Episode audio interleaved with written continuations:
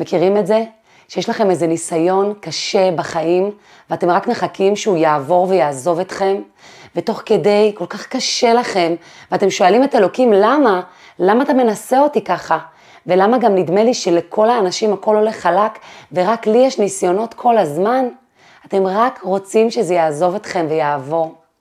אז למה? למה באמת יש ניסיונות בחיים? למה אי אפשר שפשוט יהיו לנו כל הזמן ניסים ואור וטוב גלוי? למה האור מגיע אחרי החושך? למה הניסים מגיעים אחרי הניסיון? פגישה עם פרשת ויצא, עם יעקב אבינו, שנותן לנו דוגמה מצוינת על מה זה ניסיונות בחיים, איך צריך להתייחס אליהם ואיך אפשר להגיע אפילו למצב שאנחנו אומרים עליהם תודה ורואים בזמן הניסיון את הגדילה ואת הכוח ואת העוצמה שמביאים לחיים שלנו. פרשת ויצא מתחילה ביעקב אבינו שבורח, הוא בורח מבאר שבע, מאחיו עשיו, שרודף אחריו אחרי שהוא גנב לו את הברכות, והוא בורח לכיוון חרן, חתיכת ירידה. מבאר שבע לחרן. מבאר שבע, ששם הוא ישב כל היום בבית המדרש של שם ועבר, בכלל לא התמודד עם העולם, היה כל היום בקדושה, ברוחניות, בחיבור מוחלט לאלוקים, לחרן, שהיא מכונה חרון אפו של מקום, מקום עם אנשים שמתנהגים בצורה שלילית, מקום שהוא הכי נפילה על העולם הזה עם כל החיות הרעות וכל הדברים וההתמודדויות שהוא מביא איתו, וזו הנפילה שחווה יעקב, ירידה, אבל ירידה שהיא לצורך עלייה, וגם יעקב מבין את זה, הוא מבין שזהו. עד עכשיו הוא היה בבית המדרש של שם ועבר, הוא עבד את הקדוש ברוך הוא, הוא היה כולו ברוחניות, הוא התמלא בכוחות ובקדושה, אבל לא בשביל זה אלוקים ברא את העולם. הוא ברא את העולם וגם את הנשמות שלנו, לא כדי שנשאר שם למעלה, במקום המגונן הזה, הרוחני, הקדוש, אלא כדי שכל נשמה תרד לעולם הזה, חרון אפו של מקום, למקום שיש בו גלות, שיש בו טרדות פרנסה, קשיי בריאות, קשיי זוגיות, קשיים בחינוך הילדים, כל מיני אתגרים וניסיונות, ושם, שם היא תעבוד את הקדוש ברוך הוא. שם היא תגרום לכך שהדברים הכי נמוכים יעלו למקום גבוה, והקדושה תרד למקומות הכי נמוכים שיש. וככה יעקב אבינו יוצא למסע הזה, בורח בעצם, ואז הקדוש ברוך הוא גורם לכך שהשמש תשקע ויפגע במקום. יעקב אבינו מגיע לבית אל, למקום הקדוש ביותר, ושם ויפגע במקום הוא מתפלל. קודם כל הוא מתפלל, ואז הוא מארגן את עצמו לשינה. יעקב אבינו מלמד אותנו שכשאנחנו יוצאות למסע, יש לנו דרך פעולה איך אני צריכה להתנהל, לא רק בשביל שאני אשמור על הרוחניות שלי, אלא כדי שתהיה לי הצלחה גם ברמה הגשמית. איך אני יכולה להצליח מול כל ניסיון, מול כל אתגר, מול כל שינוי בעבודה שלי, בזוגיות שלי, בחיים שלי, בכל תחום, איך אני מתמודדת, איך אני לוקחת את עצמי כל יום כשאני יוצאת למסע הזה, לעולם הזה, להתמודד, איך צריך להתנהל נכון. אז קודם כל, מאיפה אני יוצאת? הוא יוצא מבית המדרש של שם ועבר. מה, אז עכשיו אני אתיישב 14 שנים ואלמד בבית המדרש ואז אני אצא? לא. הכוונה היא לצאת כל הזמן ממקום רוחני, ממקום שאני מבינה מאיפה באתי. רגע, מאיפה באתי? אני נשמה. כמו שהוא הגיע מבית המדרש של שם ועבר, אני מאיפה הגעתי? מהמקום הכי קדוש שיש. אני נשמה ונשלחתי לעולם הזה. ברגע שאני זוכרת את זה, אני מגיעה להתמודדויות שלי ממקום אחר. ואז, ויפגע במקום, תפילה. להתפלל. לפעמים נדמה לי שתפילה זה דרך להשיג את הדברים שאני רוצה לעצמי. אני אתפלל שיהיה לי שפע, אני אתפלל שיהיה לי נחת מהילדים, אני אתפלל לזוגיות טובה. לא. התפילה היא חיבור לקדוש ברוך הוא. כשאני יוצאת אל העולם הזה, אני רוצה לדעת שאני מחוברת, אני לא לבד, שאני כל הזמן מקבלת אנרגיה, שהתחברתי לחשמל, שיש לי וי-פיי רוחני, שיש קליטה. שאני לא לבד, כי העולם הזה באמת גדול עלינו. וככה יעקב אבינו נותן לנו דוגמה, ויפגע במקום, הוא מתפלל. תפילה שהמטרה שלה חיבור לקדוש ברוך הוא, לא רק בקשת צרכים. ואז, וילן שם, הוא מתארגן לשינה, שינה שהיא מאוד מאוד רוחנית.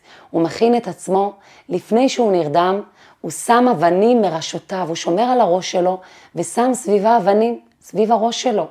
שואלים, אם אתה רוצה לשמור על עצמך מפני החיות הטורפות, אז הם יכולים גם לטרוף אותך ולפגוע בך בשאר הגוף, לא רק בראש.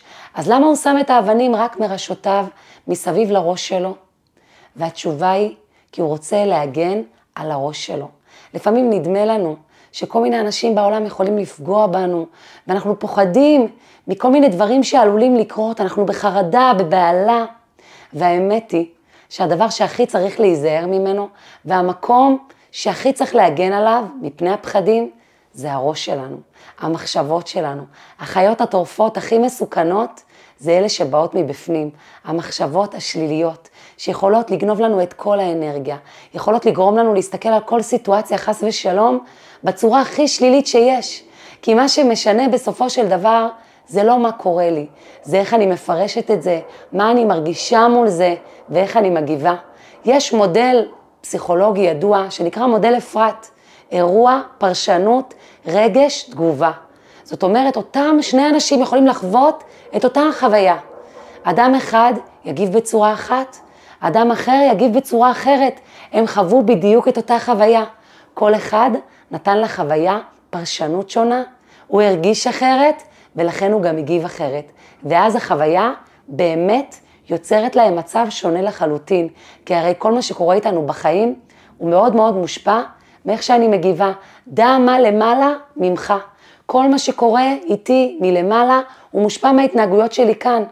איך שאני חושבת, איך שאני מרגישה כלפי החיים שלי, ככה הדברים מתנהלים.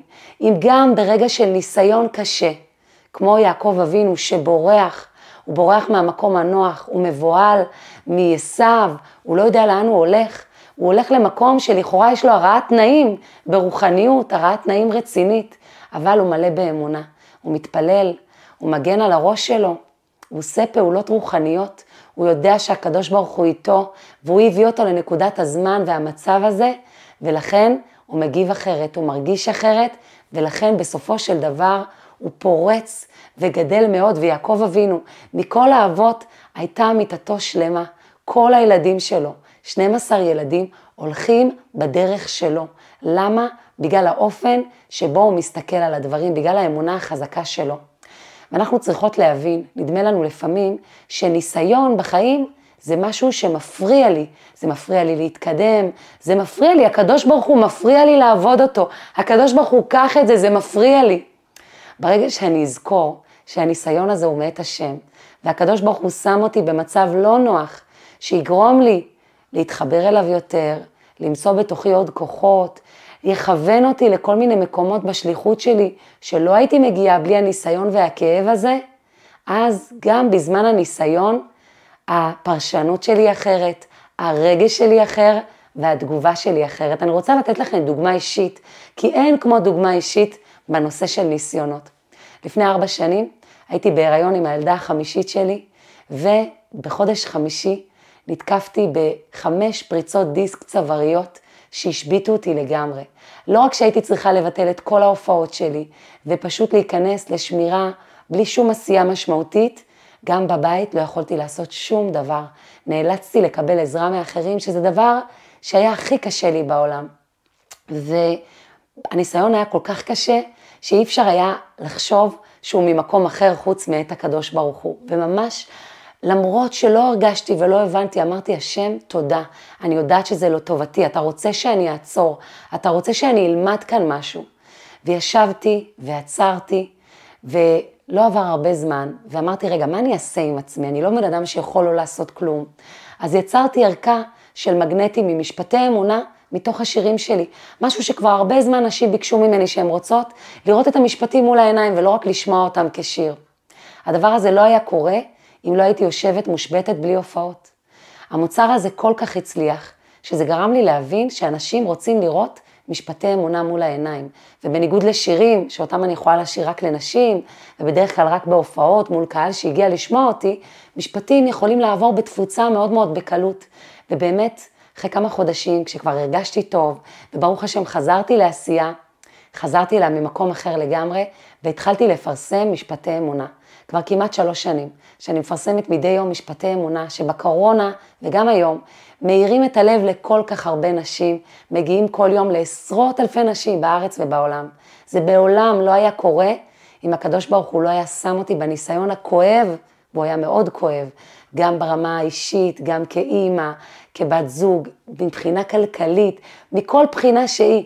זה היה קשה, אבל גם בזמן הניסיון אני האמנתי שזה לטובתי העליונה, אפילו שאני לא רואה, אני לא מבינה, אני כן מאמינה שהכל לטובתי העליונה. בגלל שהאמנתי בזה, הצלחתי להרגיש רגשות חיוביים, גם כשהיה לי קשה. בגלל שהרגשתי רגשות חיוביים, הצלחתי להגיב בצורה אחרת. במקום להשתבלל ולהתבאס ולהעביר את כל הזמן הזה בדיכאון, להצליח ליצור ממנו משהו חדש שלא הייתי יוצרת בנסיבות אחרות. וזה לא נגמר, כי הניסיונות כל הזמן באים. וחשוב שנבין, היצר הרע מאוד מאוד אוהב לגרום לנו להרגיש כאילו אנחנו האנשים היחידים שעוברים ניסיון בעולם הזה. לכולם קל, רק לך קשה. למה הוא עושה את זה? כדי לבאס אותי, כדי להציב אותי, כדי להוריד אותי נמוך, ואז כמובן הפרשנות שלי תהיה שלילית, הרגשות שלי יהיו שליליים, והתגובות יהיו בהתאם. ומה הוא מרוויח? כמה מעשים טובים אני אוכל לעשות כשאני מרגישה קורבנית, מסכנה, האדם היחיד שסובל כאן בעולם הזה. ואני צריכה להזכיר לעצמי, תראי, יעקב אבינו, הקדוש, הקדוש ברוך הוא יכול לתת לו הכל, למה הוא מוריד אותו למקום כל כך נמוך, לבית של לבן, שהוא שם צריך להיות כל הזמן עם עיניים פקוחות, הוא לא ישן מרוב פחד מההשפעה הרוחנית של לבן. הוא רוצה להתחתן עם רחל, הוא עובד שבע שנים, עובדים עליו, מביאים לו את לאה, הוא לא מתייאש, הוא עובד עוד שבע שנים. כמה ניסיונות, אחר כך הניסיון עם הבן שלו, יוסף, עם דינה. ניסיונות קשים מאוד, וזה לא נגמר. ויעקב אבינו, בחיר האבות, שמשלב את השילוב בין אברהם ליצחק, את השילוב, את החסד והגבורה, שמתאזנים בתפארת. אז למה אתה לא מביא לו חיים לתפארת, שרק טוב גלוי שם וניסים כל הזמן? כי ככה העולם הזה בנוי. על ידי הניסיונות מגיעים הניסים. הניסיונות מרוממים אותנו למקום הרבה יותר גבוה ממה שהיינו קודם לכן. להרים על נס, נס זה דגל, להרים אותנו גבוה, לגרום לנו להתנוסס, זה על ידי הניסיונות. הניסיונות ממרקים אותנו, משייפים אותנו, גורמים לנו להפוך להיות אנשים, אמנם עם כל מיני כאבים, אבל הרבה הרבה יותר מחוברים לכוחות שלנו, הרבה יותר מחוברים לדברים האמיתיים בחיים ומחוברים בעיקר לאלוקים, כי כשיש ניסיון אין לי ברירה, אני חייבת אותו איתי ואז אני מחוברת באמת, ואז יש לי את הכוחות שלו, שהם הרבה יותר גדולים מהכוחות שלי. ואנחנו רואות שיעקב אבינו נרדם והוא חולם חלום, בחלום הוא רואה סולם והמלאכים בו עולים ויורדים, עולים ויורדים. והמלאכים האלה והסולם הזה מרמזים לנו על החיבור בין ארץ לשמיים. לפעמים נדמה לנו שרוחניות זה משהו גבוה, ששייך רק לבית המדרש, ולא. הרוחניות היא קשורה ליום-יום שלנו, לדברים הכי קטנים שאני עושה. כל הזמן לשמור על הראש שלי. אומרת לנו התורה, יגיע כפיך כי תאכל. מה זה יגיע כפיך כי תאכל? תאכל רק מה שהידיים שלך עובדות בשבילו. אל תכניסי את כל הראש שלך לעיסוקים האלה של מה אני ארוויח ומה יגידו עליי. תשאירי את הראש נקי, תשאירי אותו רוחני, מחובר לאלוקים, רק בידיים, רק ברובד החיצוני שלך, תתעסקי בפרנסה ובכל הטרדות של העולם. ידוע על כל כך הרבה צדיקי עליון בדורות הקודמים שהם עבדו בעבודות מאוד פשוטות. הם היו צורפים, הם היו סנדלרים, וזה היה מתוך בחירה. ולמה הם בחרו לעסוק בזה? כי הם רצו שתוך כדי העבודה הראש שלהם יהיה פנוי, ובאמת הם היו ממלמלים פרקי תהילים ולומדים תורה, ותוך כדי זה מתעסקים. זה לא הרגיש להם פחיתות ונחיתות לעבוד בעבודות הפשוטות האלה. הם עשו את המאמץ כדי להתפרנס, והשאירו את הראש כל הזמן לרוחניות, לקדושה, לחיבור לקדוש ברוך הוא. וזה מה שמצופה מאיתנו. גם אם את עובדת ויש לך עסק משגשג, תזכרי, ברכת השם היא תעשיר. הוא זה שמביא את הפרנסה. את צריכה לעשות את ההשתדלות, את המאמץ שלך, את צריכה לעשות פעולות, כי אנחנו חיים בעולם גשמי, אבל אל תשכחי, א', לזכור מאיפה באת. כמו שיעקב זוכר שהוא הגיע מבית המדרש של שם ועבר, אני הגעתי, הנשמה שלי, חצובה מהמקום הכי עליון שם קרוב לכיסא הכבוד. לאן אני רוצה להגיע, מה המטרה שלי, לעשות את רצון השם, והוא רוצה שנעשה מאמצים להתפרנס, שנעשה מאמצים שנקים בית יהודי כמו יעקב אבינו, שנגדל ילדים, שנחנך אותם, אז אני עושה את המאמצים שלי, אבל אני גם מתפללת אליו, שומרת על הראש שלי ממחשבות שליליות שהן כמו חיות טורפות, וככה אני יכולה לפרש את כל מה שקורה לי בצורה הרבה יותר חיובית, וככה אני יכולה לזכור גם בניסיונות הלא פשוטים, שהניסיונות האלה הם מאת השם. הוא מנסה אותי כי הוא אוהב אותי. הוא מנסה אותי כדי לראות שאני אוהבת אותו. הוא מנסה אותי כדי שאני אגלה בתוכי כל כך הרבה כוחות, כדי שהשליחות שלי תדייק את עצמה. וזה מעניין שמלמדים אותנו על המלאכים שיעקב אבינו רואה, מלאכי ארץ ישראל מלווים אותו, והמלאכי חו"ל עולים למעלה, המלאכים מקיפים אותו מכאן לשם. מה זה קשור אלינו? אז אומרים שכשאדם מתחייב למלא את שליחותו בעולם, משמיים שולחים לו שליחים שיסייעו בעדו. מלאכים זה שליחים. כולנו מוקפות בכל כך הרבה מלאכים טובים, שליחים טובים שיכולים לעזור לנו בכל מיני ניסיונות ותחומים, אם זה בפן הכלכלי, בפן הזוגי, בפן של חינוך הילדים, בכל כך הרבה תחומים שאנחנו מתמודדות איתם. איך אני אוכל לראות את המלאכים האלה? הרי לא יבואו ויגידו לי, היי, אני המלאך שלך, ואנחנו לא בדרגה של יעקב לראות מלאכים. אבל כאן נדרש מאיתנו לפקוח את העיניים, לסגל לעצמנו מבט גאולתי על העולם הזה. נכון שאנחנו מחכים ומתחננים לגאולה, כי אנחנו נמצאים בגלות. הרבי מלובביץ' מלמד אותנו גם לפקוח את העיניים ולראות גאולה. זאת אומרת, אם אני מאמינה, אם אני שומרת על הראש שלי מחיות טורפות ומכניסה אליו רק מחשבות חיוביות, אז אני מאמינה שאלוקים רוצה שאני אעשה את רצונו. וכדי שאני אעשה את רצונו אני צריכה עזרה. אז אני אומרת לו, אלוקים, אני רוצה לעשות את הרצון שלך, אני רוצה למלא את השליחות שלך בעולם, תראה לי את השליחים הטובים שיעזרו לי, וזה פשוט מדהים לראות איך זה עובד. אני יכולה להגיד לכם שכשאני התחלתי בשליחות שלי עם המוזיקה, לא ידעתי מאיפה להתחיל, לא היה לי שום ניסיון, לא היו לי קשרים, לא היה לי ידע, לא היה לי כסף, לא היה לי כלום. בשביל להתחיל את זה היה לי רק אמונה וידיעה עמוקה פנימית שהוא רוצה שאני אעשה את זה. והתחייבתי, אמרתי לו, אני כאן, אני אעשה את זה, תראה לי אנשים שיעזרו לי. עוד לא ידעתי את העניין הזה של המלאכים שמלווים אותנו, אבל זה בא ממקום פנימי. לפעמים רעיונות מאוד עמוקים מתגלים לנו ככה מבפנים, מהנשמה. זה מתנה שהשם נותן לנו. והתחלתי לפקוח את העיניים. ולא עברו שבועיים, ואני גיליתי, גיליתי שלא רחוק מבתי ספר של הילדים שלי, יש בית ספר למוזיקה. ושם חיפשו עובדת שתעזור להם, והצעתי את עצמי כעובדת, ותמורת זה לקחתי שיעורים, וככה התחלתי, ובהמשך מצאתי עוד שליח ועוד שליחה, ועוד מפיקה מוזיקלית, ועוד כל מיני אנשים שכל אחד היה שליח מלאך עבורי לעשות איתי חלק מסוים מהדרך. וככה זה ממשיך גם היום. יש תקופות שיותר קשה לראות את זה, ושם זה הניסיון שלנו, להמשיך להאמין, להמשיך לעשות בינתיים את הפעולות הקטנות שאני יכולה, מתוך אמונה שהקדוש ברוך הוא יגלה לעיניי את המשך הדרך.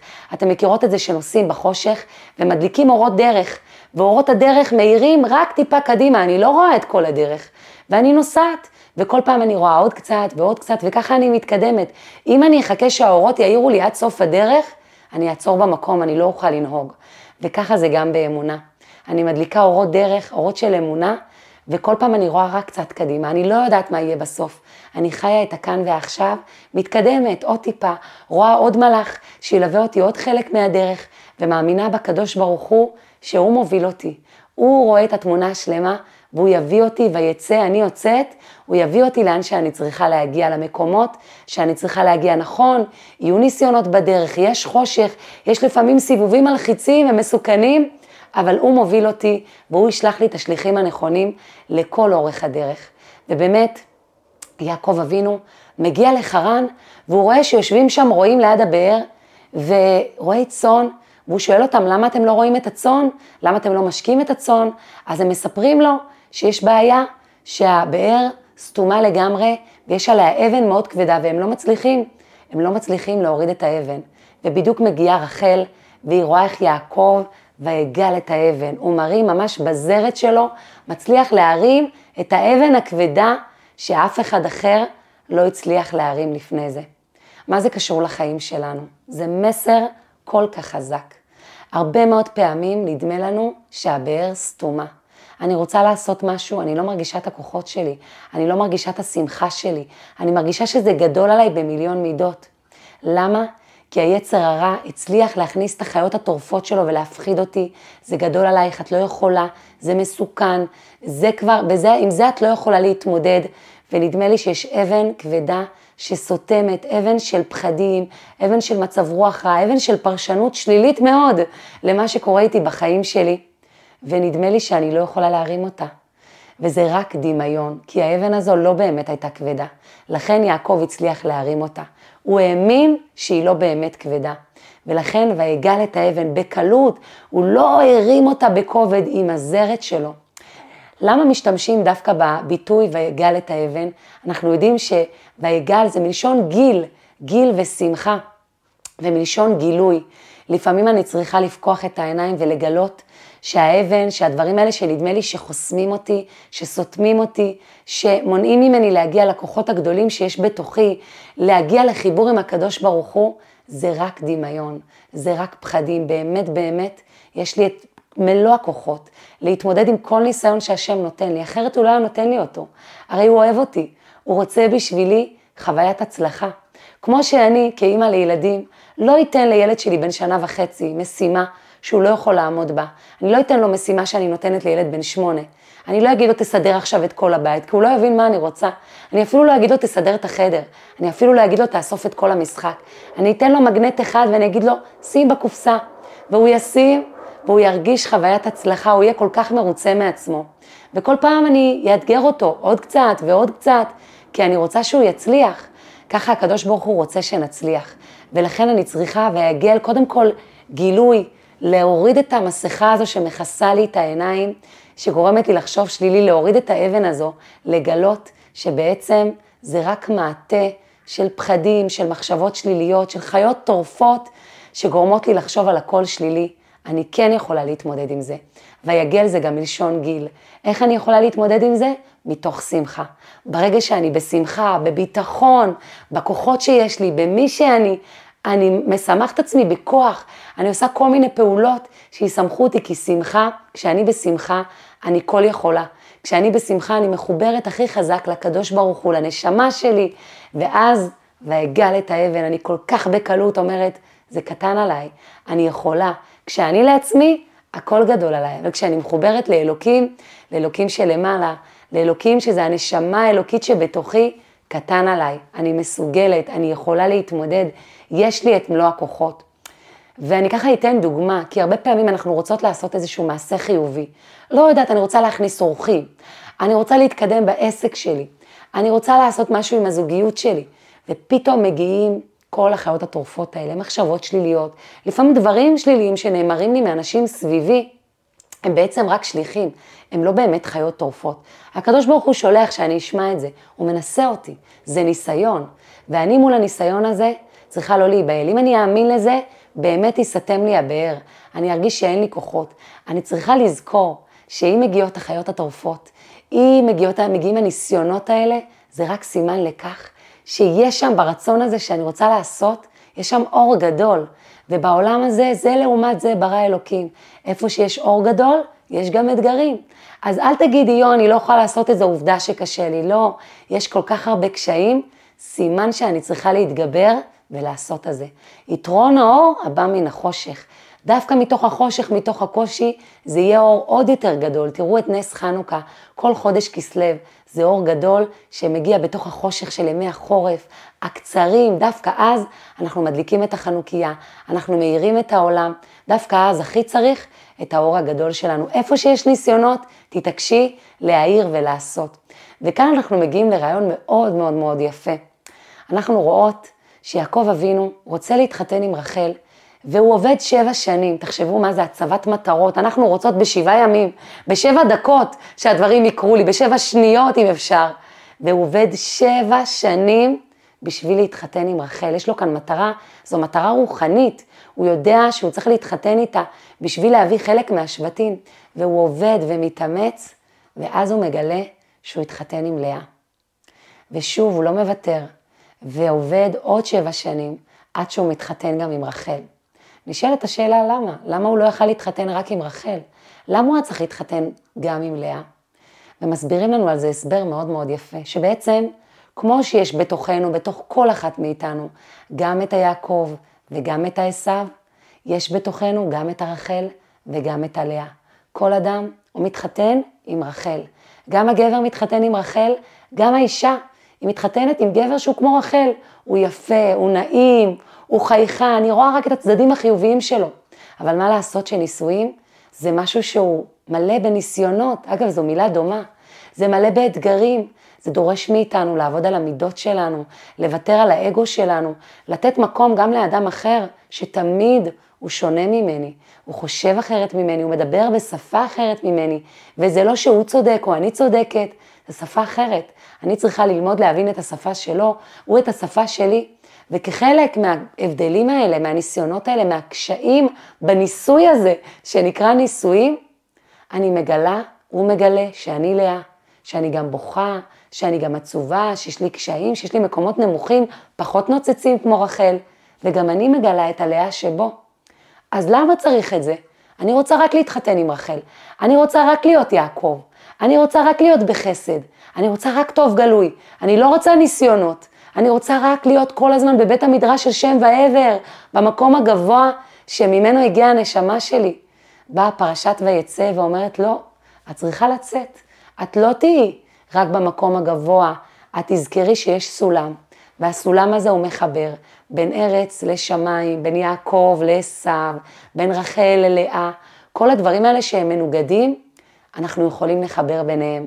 את יכולה להיות גם רחל וגם לאה, וגם הוא יכול להיות גם רחל וגם לאה, וככה, בקבלה הזאת, שיש בתוכנו את כל החלקים, אפשר לבנות זוגיות טובה. את יכולה להיות גם יעקב ולדעת שיש בתוכך גם את העשיו, ואת יכולה לנצח את העשיו הזה ואפילו לגייס אותו, וביחד איתו לעבוד את השם. במקום שהוא כל הזמן יילחם בך, להגיד אני אקח גם את החלקים שבי, שהם יותר שליליים, שהם יותר נמוכים, גם אותם אני אצליח לגייס לעבודת השם שלי. קודם כל אני צריכה בשביל זה לקבל אותם, להכיר אותם, כמו שאמרנו בפגישה הקודמת, להבין באיזה שפה הם מדברים אליי, איך הם מצליחים להפיל אותי, ואז בתחבולות אני אוכל לגייס את אותם הכוחות בדיוק לעבודת השם שלי. אני יכולה להיות גם ברוחניות וגם במקומות הכי נמוכים וגשמיים, להביא את הרוחניות שלי לשם. אני לא צריכה לשבת כל היום בבית מדרש, כל היום להתפלל. בעבודה, בעשייה, לזכור, להתחבר, לעצור רגע, להגיד פרק תהילים, לזכור מה המטרה שלי, לשמור על הראש שלי מהחיות הטורפות. ולשמור על הראש מהחיות הטורפות, אין דוגמה יותר טובה לזה מיעקב אבינו. ולפני שאני אתן את הדוגמה, כי היא נורא מיוחדת, אני רוצה להזכיר לכם, להירשם כמנויות לערוץ שלי, כדי שתוכלו כל שבוע לקבל עדכון על פגישה עם הפרשה, להגיב, לספר מה אתן לוקחות מכל הדברים שדיברנו כאן, וגם לשתף אחרות, כי זה נותן כל כך הרבה ומעביר את האור הלאה. אז יעקב אבינו מגיע לביתו של לבן, זה מקום שהוא יכל ליפול בו הכי נמוך שיש. ולא רק זה, לבן מנסה להשתלט, הוא אומר לו, הבנות בנותיי, הבנים בניי, הצאן צאני, אני כאן נקבע על איך אתה מתנהל מבחינת פרנסה, אני כאן נקבע על חינוך הילדים שלך, את הרוחניות תשאיר לעצמך, ולא. יעקב אבינו מקיף את הראש שלו באבנים, זה לא רק סמלי, זה מה שהוא עושה באמת. מה מאפיין אבנים? אבנים זה משהו דומם, אין לו רגש, אין לו מחשבות. לפעמים אני אומרת, אוקיי, אני אשמור עד כאן, אני אשמור עד פה, כאן אני אתגמש, כאן אני לא אתגמש, לא. מסבירה לנו תורת החסידות, בדברים שקשורים לחינוך, בדברים שקשורים לרוחניות שלך, תשימי אבנים. אבנים אין להם רגש, אין שם ויכוח, אין נראה לי, לא נראה לי, אני חושבת, אני לא חושבת, אני מקפידה. למה? כי אני מאמינה שזה מה שישמור עליי, זה מה שיביא לי את השפע. לא בגלל שזה רצון השם ואני רוצה רק לשמח אותו. אני רוצה להיות שמחה בעולם הזה, אני רוצה שיהיה לי טוב. וכשאני עושה את רצונו, רצונו הוא במטרה שאני אהיה שמחה בחיים שלי, שאני אוכל לעבוד את השם מתוך שמחה. וכשאני שומרת על הראש שלי, כשאני מחנכת את הילדים שלי ושמה אבנים, אני זוכרת מה העקרונות שלי, מה חשוב באמת. בדברים הבאמת חשובים, אז אני אזכה כמו יעקב אבינו, בעזרת השם, גם אם אני אעבור ניסיונות, ויהיו עליות וירידות, אני אזכה לנחת מכל הבנים והבנות שלי. אני אזכה לזוגיות טובה, כמו שהיה ליעקב, אפילו שעונו אותו, וזה יכל להביא אותו למקום הכי רע שיש. היה לו גם את לאה וגם את רחל, והוא הצליח. הוא הצליח בגלל היכולת שלו לראות בכל מה שקורה איתו את רצון השם, לקבל את זה בביטול, ובעיקר בעיקר לשמור על עצמו כל הזמן ועל העקרונות שלו, להישאר עם לבן גרתי ותרי"ג מצוות שמרתי. לא משנה מה לבן אמר, מה לבן עשה, יעקב המשיך בדרך שלו. הוא אמנם עזב את בית המדרש של שם ועבר ויצא לעולם, אבל הבית מדרש הזה הולך איתו כל הזמן. הוא ממשיך בתפילה, הוא ממשיך בחשיבה הרוחנית, החיובית, בסולם הזה שמזכיר לו שאנחנו באנו לעולם הזה כדי להוריד את הקדושה הכי גבוהה למקומות הכי נמוכים, וכדי להרים את המקומות הכי נמוכים לקדושה הכי גבוהה. ואני רוצה ככה לתת עוד דוגמה שאיתה נסיים בנושא של הפרנסה. הרבה פעמים מאוד מאוד קל לנו להתבלבל. אני יוצאת. להתפרנס כדי שאני אוכל לחיות בכבוד, כדי שאני אוכל לתת צדקה, כדי שאני אוכל לתת לילדים שלי כל מה שהם צריכים, כדי שאני אוכל גם להשתמש במתנות שהשם נתן לי. זה סיבות מדהימות וקדושות כדי לצאת. אבל מה קורה? יש טרדות פרנסה, זה לא קל להתפרנס. ואז אני הולכת ומתייעצת ואומרים לי, תשווקי פה ותשווקי שם ותעשי ככה ותעשי ככה. וזה כל כך עדין, הגבול הזה בין אני מנהלת את העניינים ואני מחליטה כמה זמן צריך להקדיש לזה, ואני אפילו מתייעצת אם צריך, ואת שאר הזמן אני מקדישה לתפילה, למצוות, לחסדים, לטיפול בילדים שלי, לשיעורי תורה, אפרופו פגישה עם הפרשה, או שאני נסחפת ואני פתאום מתעסקת עם זה כל היום. וגם כשאני לא מתעסקת על זה, אני חושבת על זה ואני חולמת על זה בלילה, והחיות הטורפות לא נותנות לי מנוחה. וכשאני אגיע למצב הזה, זה כבר לא משנה כמה אני ארוויח, אני מפסידה. כי גם אם הרווחתי מיליונים, איבדתי את שלוות הנפש שלי. אני הופכת להיות עבד, אני לא עובדת. ולכן כל הזמן צריך מחדש לצאת, עוד פעם לצאת, עוד פעם לצאת, ולהזכיר לעצמי, רגע, רגע, מאיפה אני מגיעה? לאן אני רוצה להגיע? ומה אני עושה בדרך, ויפגע במקום, להתפלל, לשמור על הראש שלי על מחשבות חיוביות, וגם להתייעץ כשצריך, כמה אני צריכה להקדיש, ולא לתת ליצר הזה שאומר, עזבי, איבדת את זה לגמרי, את כל היום מתעסקת עם העסק, כי מה זה גורם לי, הרגשות השליליים האלה? עוד פעם ליפול, עוד פעם, אם לא להתעסק בעסק, אז להתעסק באיזושהי התנהגות אחרת שהיא לא טובה עבורי. כי זה הרצון שלו, הרצון שלי הוא להפיל אותי ולגרום לי להיות בעצבות. אז אני צריכה לזכור ועגל את האבן, כמו יעקב, שבקלות הרים את האבן הזאת שסתמה את הבאר, בשנייה אני יכולה להרים את האבן הזאת שסותמת לי את השמחה, שסותמת לי את האנרגיות, להגיד, אוקיי, בסדר, התבלבלתי, לא עמדתי בניסיון, איבדתי קצת את הדרך, הנה, אני יכולה להיזכר מחדש, אני יכולה להתחבר מחדש, העיקר שאני יודעת מה המטרה שלי, המטרה שלי היא חיובית, הנה אני אתייעץ, הנה אני אשנה, הנה אני אעשה את זה אחרת, אני יכולה, והכל כמובן והגל מתוך גיל, מתוך שמחה, מתוך גילוי שאני פוקחת את העיניים, ואני יודעת שהקדוש ברוך הוא נמצא איתי כל הזמן, ושהוא שולח לי כל הזמן מלאכים טובים שמסתובבים סביבי, ואני רק צריכה להאמין ולראות איך הם נועדו לעזור לי למלא את השליחות שלי ולעשות אותה בצורה הטובה ביותר, כדי להביא אור לחיים שלי, לעולם כולו, ובעזרת השם לזכות להביא את האור הכי גדול, האור של הגאולה. אז שנזכה בעזרת השם, ושנזכה גם לזכור שאנחנו יכולות להיות המלאכים הכי טובים והשליחים המדהימים עבור האנשים האחרים שמסביבנו. נפקח את העיניים ונמצא גם את ההזדמנויות האלה. שיהיה לנו שבוע מבורך.